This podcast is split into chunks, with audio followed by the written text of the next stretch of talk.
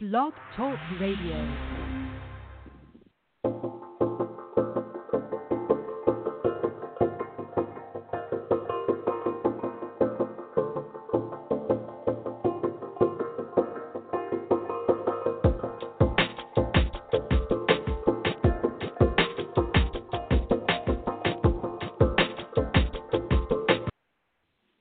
Good morning, everyone. This is Beth Barnes coming live to you from Atlanta, Georgia. This is Speaking of Green, a podcast of Southeast Green, which is the largest online news site for sustainable business and environmental policy in the Southeast.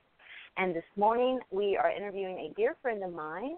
Um, we've entitled the show "A Ray of Hope," and and John will appreciate that greatly, given the name of his grandfather. So, anyway, let me introduce you really quickly to John, who joined the Ray C. Anderson Foundation as executive director in May of 2013. Serving in this role, he has been an has been an immense honor, and he feels privileged to work with his family to advance the legacy of Ray, his grandfather.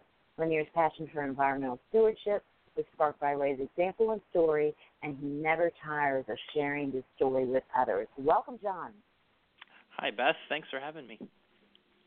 It's been it's been a bit since you were on. Maybe is it over a year? Maybe. So I think it is. I um, can't remember, I, but I'm pretty sure it's more than a year. Yeah. Well, and I'm like I'm looking at 2013. I'm like that means I've known you for six years. How did that happen? So I'm so sorry for you, John. oh, not at all. It's been a good six years.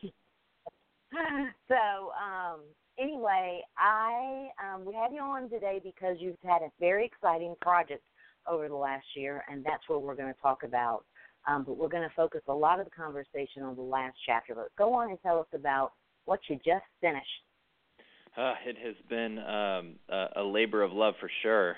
Uh, so, Ray Anderson, my grandfather, was known in the environmental circles as as one of the most committed industrialists to environmental sustainability. So that intersection of business and the environment was something that uh, he he made a name for himself in. And he wrote two books uh, in his life.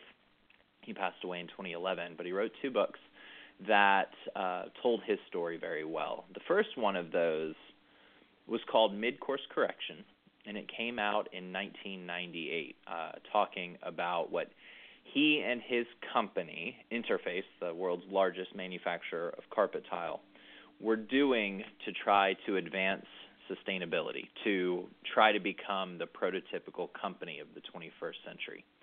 And that book, even though 20 years old, it's still so relevant today. It still presents a compelling vision for the prototypical company of the 21st century. We still need to see such companies come into existence.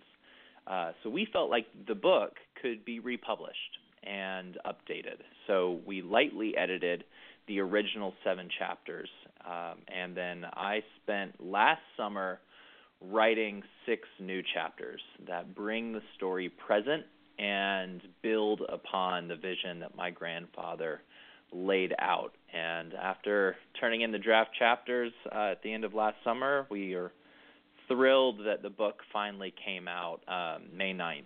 Uh, grateful to our publisher for walking me through the process of, of writing my first book. So um, I want to just say that I was late to the party on mid course correction. You did an event last week that um, I was in attendance, and somebody called it the Sustainability Bible which I, I totally get that, right? You know, like that, yeah. And so um, I read it, and what struck me about reading the 20 year old version was how relevant and how current and and and just like in the minute it seems, which means Ray was like, I mean, he was Martian light years ahead of where the rest of us were. Um, and so Right, and this, I mean, and, and it is considered like one of the top reads on sustainability for business, right?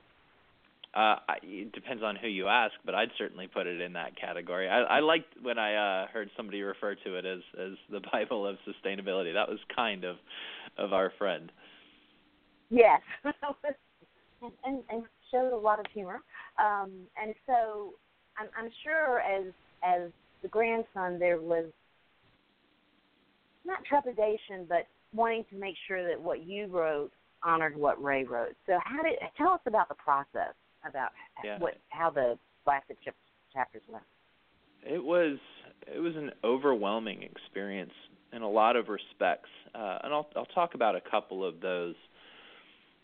Uh, one, I I was intimidated.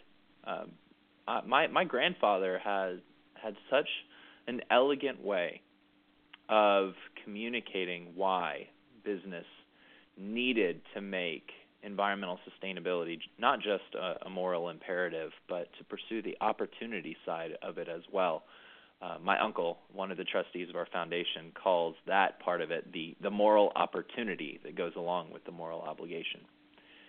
It almost felt like I was stepping into my grandfather's shoes, and I I can't fill those. Uh, nor nor should I try to. I suppose he was uh, his own remarkable person and I need to to be my own person. So I was struggling with this tension of wanting to tell the story, bringing it up to date the way that my grandfather would, but without losing who I was in that process. And I think I did a good job of that. I know my grandfather would have wanted me to not copy him, but to write it in my own way. Uh, I in the process, I also, I, I suppose this is a second reflection.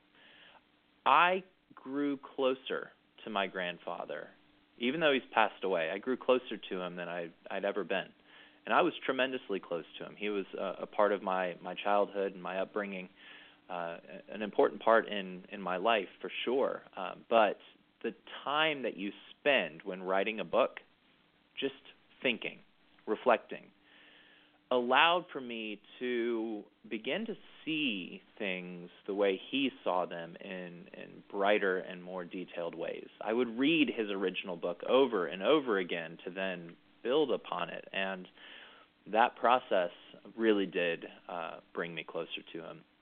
I'll also say, I suppose, the last reflection on the process. It is, uh, it was a sprint for us. Uh, I started the book in earnest in May of 2018. Uh, right after I actually came back from paternity leave, my wife and I adopted our second child, brought her home from Los Angeles uh, in April. So uh, we had a newborn at home, and my wife gets a lot of credit for uh, enabling me to step away to work on the book. Um, but I was still glad to to have this young child close to my heart while I was writing. But I, I started in May and I finished at the end of August, researching and writing dozens of books, interviewing dozens of people um, before sitting down and, and, and writing these six new chapters, leaving a little bit of time at the end to edit it. Uh, I, I think at the end of August, I just took one deep breath after my last keystroke and reflected, wow, I actually was able to do it. Uh, it was I was grateful to everybody, my wife, the the folks here at the Ray C. Anderson Foundation for uh, enabling me to do so. Well, and I'm going to tell people why they need to read the new books because you got to interview a bunch of cool kids. I did. right. So um, I'm gonna I'm gonna mess up her name because you know I'm not, I'm from Alabama. English is my second language. Um, Janine Benyus. No, you nailed it. Janine Benyus. Yeah. And Joel Makower, of course, and Andrew Winston, who I got to interview. He's lovely and so, I mean, so on point. And Alex MacArthur. Tell us, well, and also another friend that's not listed here. Um, now I'm drawing a blank. Who's our friend who was your dad, uh, grandfather's first director of sustainability? You're thinking of Jim Hartzfeld. Thank you, thank you. Yeah. Because um, I know Jen's Jen's in there too. So, um, tell us about the interview process, right? I mean, tell us what insights do people have regarding the content?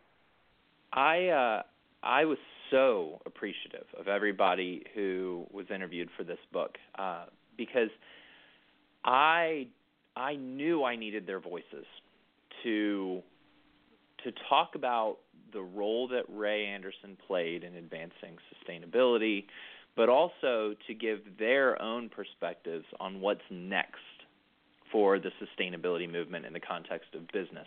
Uh, I, I could I could write about those things, but they, these people, from their various perspectives, are the ones doing it. And it was so valuable to take an hour or two hours with each of them to quickly dive deep into the detail of of the topics that we were discussing. So for Janine Benyus, we talked about biomimicry, this discipline where uh, designers ask the question, how would nature do X, Y, or Z, and how valuable biomimicry was from an innovation standpoint at Interface, my grandfather's company. So I, I knew that I wanted to talk with her about how powerful sustainability driven innovation was in the context of business for, for Interface.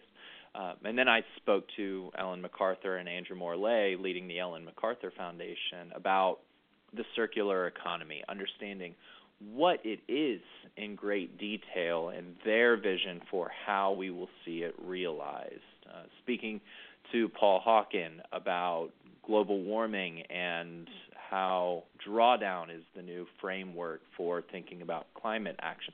It, it, allowed me to understand for myself and then hopefully synthesize all of their views for the readers uh, so that they feel that the, the the content of the book was so rich and so deep because of the voices of these these tremendous leaders in the environmental space. I decided I want to write a book now, so I get to interview all the cool kids too. it was one of the perks for sure. In my spare time. So um, I'm going to switch gears now, and I'm going to tell you um, one of the things that I loved so much about mid-course correction, and then you have brought this for sure into the last um, chapter, is I was really surprised how open um, Ray was about his faith. Um, and he's, he's United Methodist, of course I'm a United Methodist. And I was just like, man, not only is this brilliant on sustainability, but here is this industrial leader being the model for not being ashamed about talking about his faith. So many people in business don't want to talk about their faith and um, the way he really used that as a moral imperative. And I know there's a moral imperative for the entire family, and I'm sure that's through his leadership, you know, personally through his faith. And so many times with sustainability, I mean, people just get moribund, right? I mean, it's if if you focus on all the negative things happening, it gets really hard to give people hope. And I mm-hmm. think that's one of the things that the foundation is doing excellently, and I think you know Ray did also. So let's talk about hope.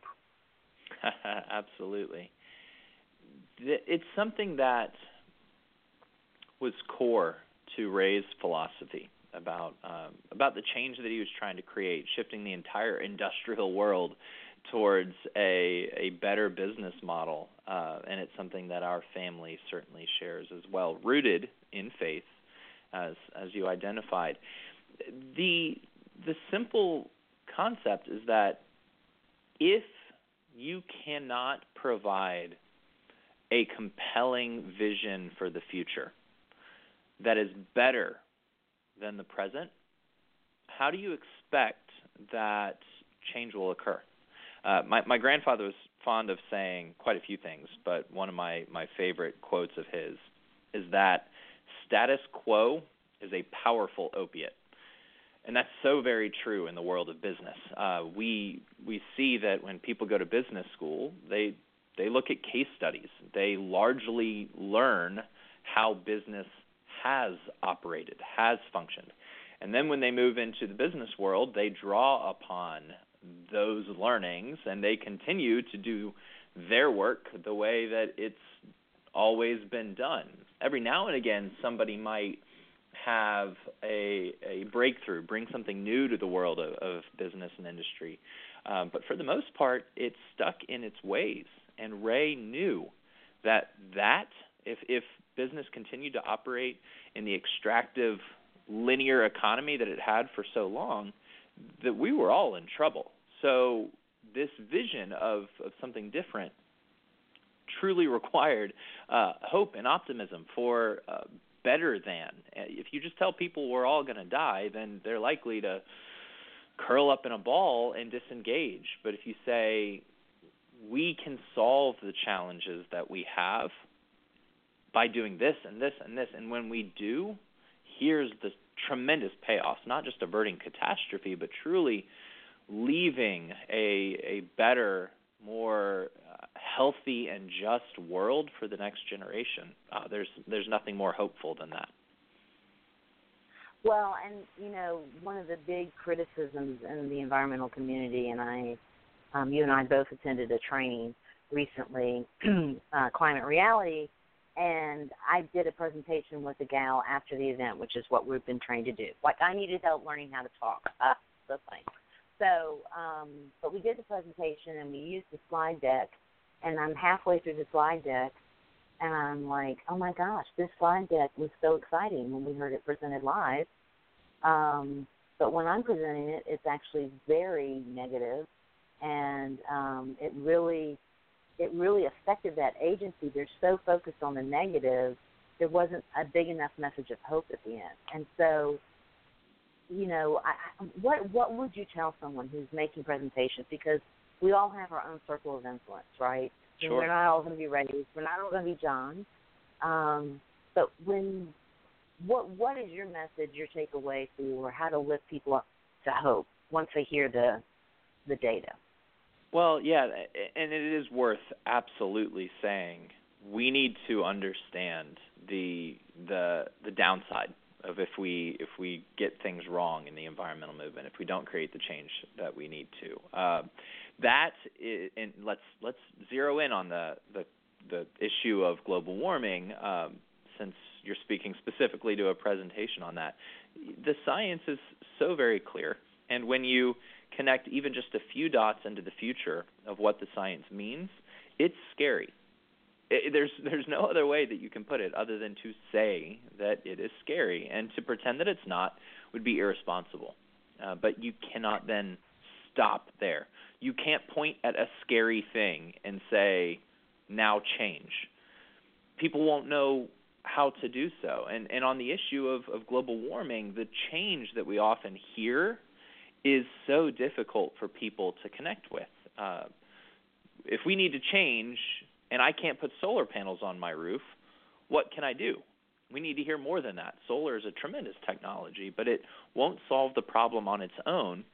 And even if it could, it wouldn't involve uh, as many people as we need to engage in this movement. So you have to give other opportunities for engagement on the issue. Uh, so, and this is true of all environmental issues. Be clear and factual about the data, the problem, the challenge, and then give more. Give the positive vision for the future. So in the climate space, I can say there are a tremendous number of things that we can all be doing from reducing food waste and having a plant-rich diet in the in the agricultural space, both of which are tremendously beneficial carbon things that have other co-benefits like making sure people aren't hungry and having healthier diets. We can advocate for gender equity and there are very clear benefits that come from a carbon standpoint for doing that. But again, that's a secondary reason why we should be advocating for gender equity. Uh, for those who are in a business, they can look for ways to increase energy efficiency at their business or uh, reduce the waste streams that their business generates, both of which have carbon benefits. If you lay out a compelling vision, as Project Drawdown has done, for all of the things we can all do, then people want to engage. Uh, so I think that's the key. Give them more than just the concerning facts. And I would would agree. Although I'm I might next time put the dessert before the dinner. Right. we'll start with the hope. then we'll do this. Maybe you know. I, before and after, because you certainly don't want to leave people with a sense of doom and gloom. Uh, but I, uh, so so a little bit of, uh, of the hope before and after probably is the right way to go. Yeah, well, and um, you know, I've made uh, over 50 presentations now in churches, and I always start with Bible scripture. You know, here's the call, and um, so that you know you're putting people in a very comfortable position when you start something like that. But for non-religious um, or non-faith-based presentations, maybe we, we get to tell them, "Hey, it's a sandwich. It's a cookie sandwich. You get yeah. at the beginning and at the end." With so, a little bit of just understanding science in between. Right. So um, anyway, yeah, I I think we've come a, come across something. So let's talk about some of the hope that has happened and that you explain in the last chapter um, that y'all been doing at the uh, foundation.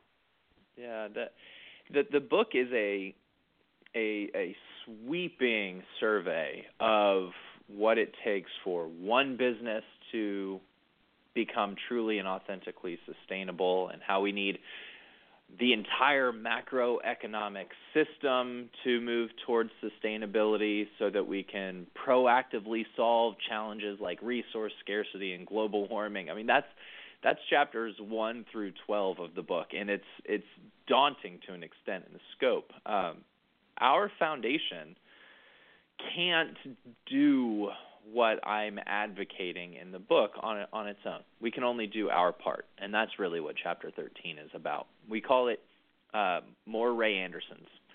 If, if there's one thing that I can say the Ray C. Anderson Foundation is trying to do, we're trying to create more Ray Andersons, more people who have a fundamental commitment to preserving our natural systems and enhancing them for tomorrow's child, for the generations of people yet to come, and who believe in finding a better way. That that the answer to the questions we have will be more elegant in every respect. That's what we mean by more Ray Andersons. And when our foundation, we, we are funders, we are grant makers in the environmental space, when we have our various initiatives, we're so proud of the partners the the leadership at Georgia Tech of the Ray C. Anderson Center for Sustainable Business, they are more Ray Andersons, and they're educating the Ray Andersons of tomorrow. Um, our partnership with the Biomimicry Institute, their leadership, they are Ray Andersons, and they're trying to equip a new generation of entrepreneurs to think the way that Ray Anderson did. And then the Ray, this highway project and any of our listeners, I, I hope they might uh, go and visit theray.org uh, to, to learn about it. It was something that my aunt, one of our trustees and Ray's youngest daughter, that she became convicted by that just as Ray Anderson transformed industrial manufacturing, we can transform the transportation space and highways and make them sustainable if not regenerative. That is her compelling vision for the future and what she can do.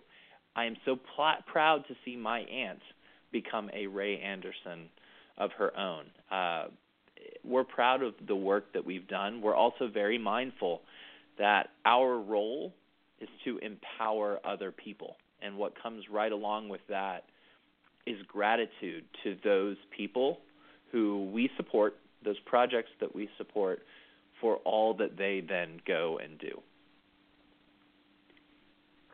And I I love the Ray, right? And of course I'm on it probably more than most people since you know my family all lives in the Panhandle and L.A., Lower Alabama, and mm-hmm. so every time I drive by, right, I I look at that solar uh, road that y'all installed and the solar tree, and I've had check I have checked my tires at the rest stop, and it's yeah. it's sort of just this amazing way to influence people where you know they just thought they were stopping at the welcome station right mm-hmm. and there's so many things beyond that but those two those two things are very well three things are very tangible um so it is really exciting and i mean it's become sort of a thing though right i mean aren't y'all having people from all over the country come and look at it yeah, all over the world. There are people who travel internationally to come and learn from uh, my aunt and Allie Kelly, executive director of the Ray, and and their team uh, about what they're doing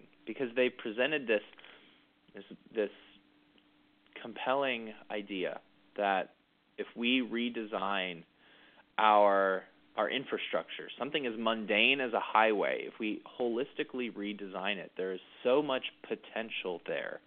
Uh, people are are captivated by that. And we have roads all across the world, so everyone from um, all these different countries that that want to come and see it, they come because they want to bring something home with them to create uh, change in their own communities. That's exactly we couldn't ask for anything more. Right, right. Well, I'm looking forward to more development along the way, as I know there's a big list of projects on it. We are actually at the end of our time. I appreciate your valuable time so much. Um, I just want to give you an opportunity to sort of like um, a plug for you in the book. Yeah, thank you, I, and I'm so grateful for the chance to to visit with you this morning. Um, so I'd be honored for anyone listening uh, to to go and get a copy of Mid Course Correction Revisited. You can visit the Ray C. Anderson Foundation's website uh, and find information, but it's available on Amazon, Barnes and Noble, all the usual suspects. Um, it, I hope that it's something, if you do get a copy and give it a read, that you find a bit of inspiration for your own life uh, and, and a bit of hope and optimism that, that we can actually solve the challenges that we have. Great. So I will tell folks that in the show notes we've got a link to the book um, on Amazon. I'm also going to include include Drawdown, which I think is what we talked about the last time. So that has been a bit of time, and um, I would encourage people to check out that episode and the book. It is it is so ubiquitous in Atlanta now. I cannot go anywhere without somebody using drawdown as an example of, well, that's number so and so. That's tremendous. So, um, well, thank you so much for your time, John, and we really appreciate it. Best of luck as you go out and promote the book, and um, we'll look forward to checking in with you in a bit, you know, down the road. Sounds good. Thank you, Beth. Uh huh. Bye bye. Bye bye. So, if you can't tell, John is truly one of my favorite people uh, in the in the sustainability community, and um, we've had a quite a showing of the community uh, last Thursday night uh, when he did his sort of Atlanta launch of the book. And that's one of the things I love about Southeast Green is we are so honored and pleased to be um, accepted and welcomed into the community, the sustainability community in Atlanta. And it is really unique. I've now I've had it confirmed by several people um, even though we're like 11, I'm 11 years into Southeast Green, and I would say the the movement's probably you know 12 um, in regards to when all the sustainability organizations started intermingling, and we created this amazing group of folks. So thank you so much. We've got a uh, another podcast coming up um, in June, and just so you know, we've got a couple of events that I attended. I've got to get them ready to be uploaded, but I think you'll find them interesting one was the uh, CCL um, Southeast panel discussion we had, climate. Uh, now I can't remember. And then the other one was we did uh, an event on trees. So if you are having a tree issue in your um, community, this will be a uh, a good um, organizing kind of listen for you to figure out what you can do to save the trees in your community. Okay, we're signing out with DJ Lang and his drops of H2O. Did you know that one of the ways we like to support the sustainability community is by providing an opportunity for businesses of all sizes to be in our Green Business Directory listing?